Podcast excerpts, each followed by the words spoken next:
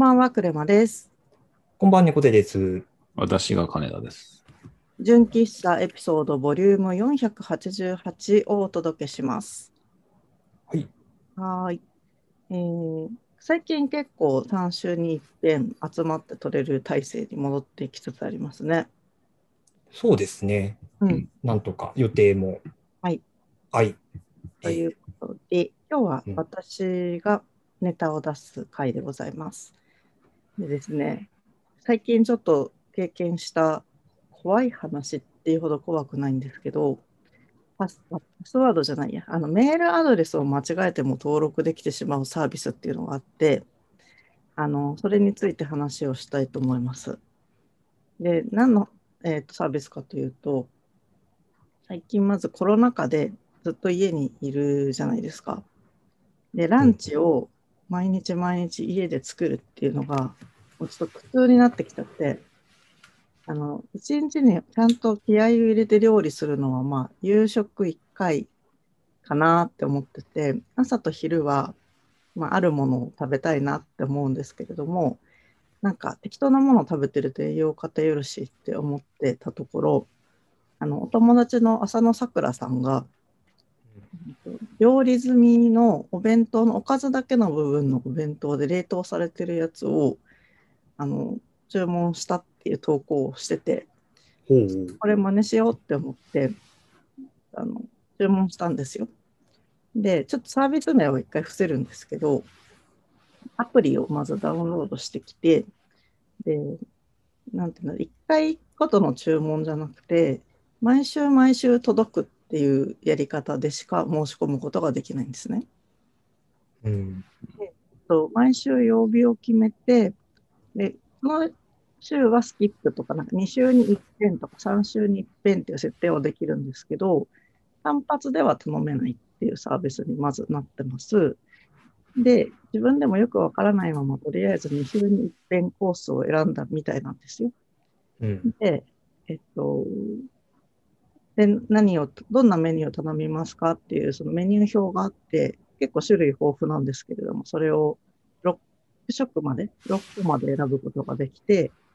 選択をして、で、まあ、クレジットカードでお支払いをして、じゃあ、いついつ届きますよっていうことが決まって、サービスの利用が終わったんですね。で、ログアウトしたんですよ、そこで。で、何も疑問を持たず、その、アプリ上で決めた日にちにそのセットが届いて、で、自分の意識としてはちょっとおバカなので、1回でこれで済んだって思ってたのね。その、繰り返し来る設定だってことに気づいてなかったんですね。はい。もう1回限りっていう。そう。で、結構美味しいし、いいわとか思ってたら、2週間後にまたその佐川急便から明日お届け行きますよっていうメールが来て、おってなったんですよ。あれ、これって繰り返し設定だったんだって、その時点で気づいて、で、それでどうしよう、これって変えられるのかな、日付とか止めるとかっていうのをやろうと思って、アプリにログインしようとしたら、ログインできないんですよ、何回やっても。で、ログインできなくて、ウェブサイトはあるんだけど、ウェブサイトからもログインできなくて、そうで、あれなんでだろうとか思って、で、今度次に自分の Gmail に行って、そのサービス名で検索したら、登録しましたとかのメールが一通も来てなかったの。そして、なんでってなって、ログインすることもできず、自分がどういうサービス内容で申し込んだかも分からず、すごい焦って、なんかこれ今ネット上で、報告もいっぱい出てるし、私もともとさくらさんが勧めたからっていうのですごいなんか信頼をめちゃめちゃしてまして、そのゴミのルート上。で、なんか信じてたのになんでこんなに怪しいんだとか思っちゃって、ですごい焦ったんですけど、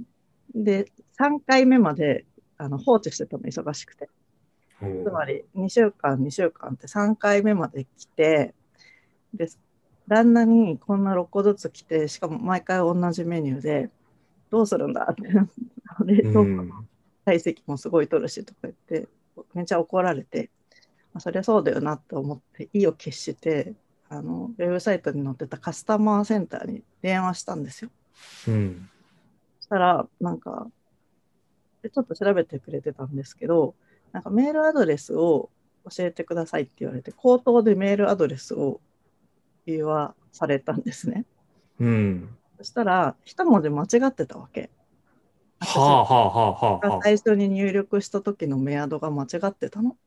うん、そのアプリ上にメアドを2回入れるっていう UI もなくて、うん、そのメアドが正しいかどうか大抵こう確認のメールが来てリンクを踏んだら終了っていうステップになるサービスが多くないですか？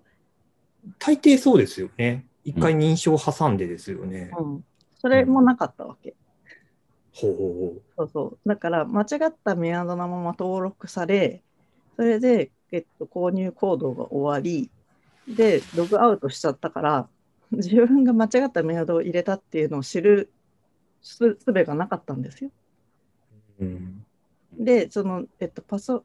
ログインしようと思った時にも、メールアドレスが間違っていますっていう情報は出ないんですよ。ログインできませんで終わる。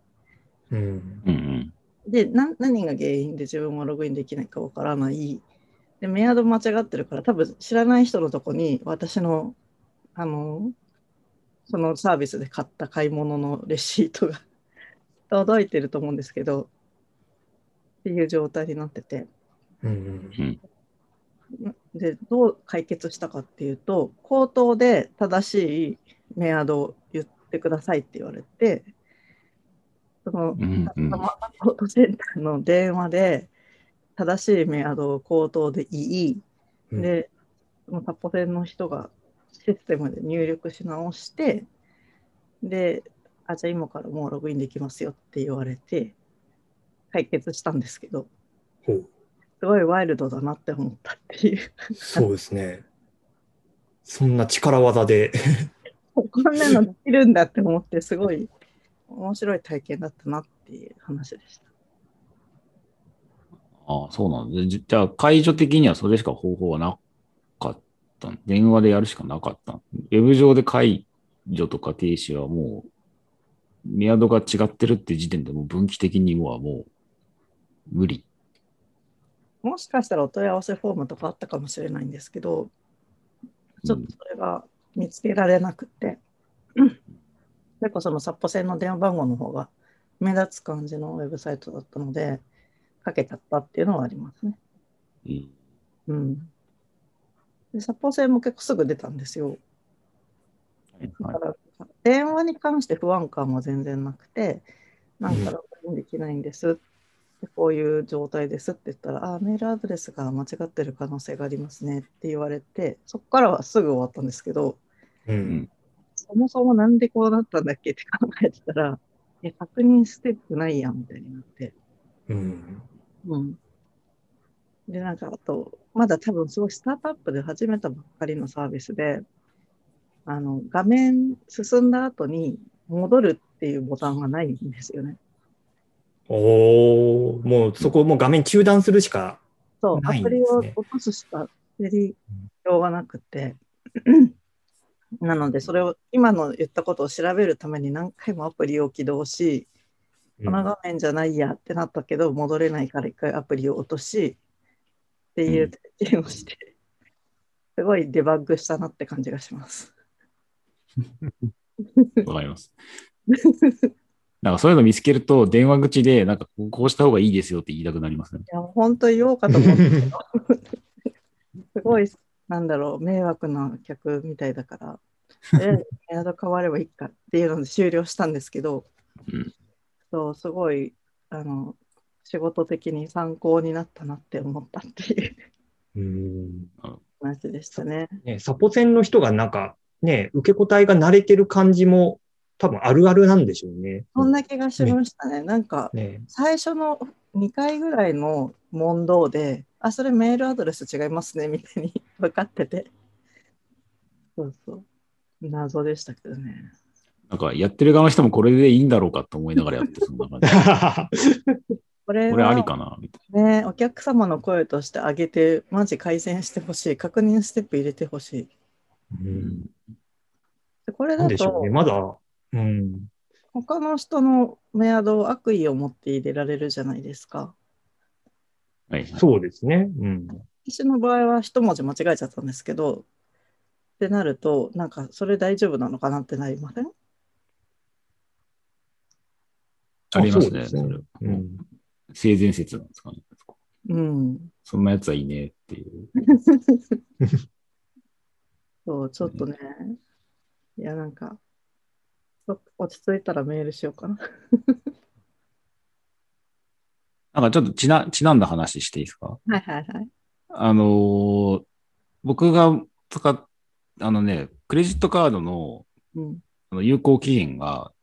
今月とかで切れる状況だったんですよ。で、うん、水道代を払ってて、それで。うんうん、で、水道代を、そ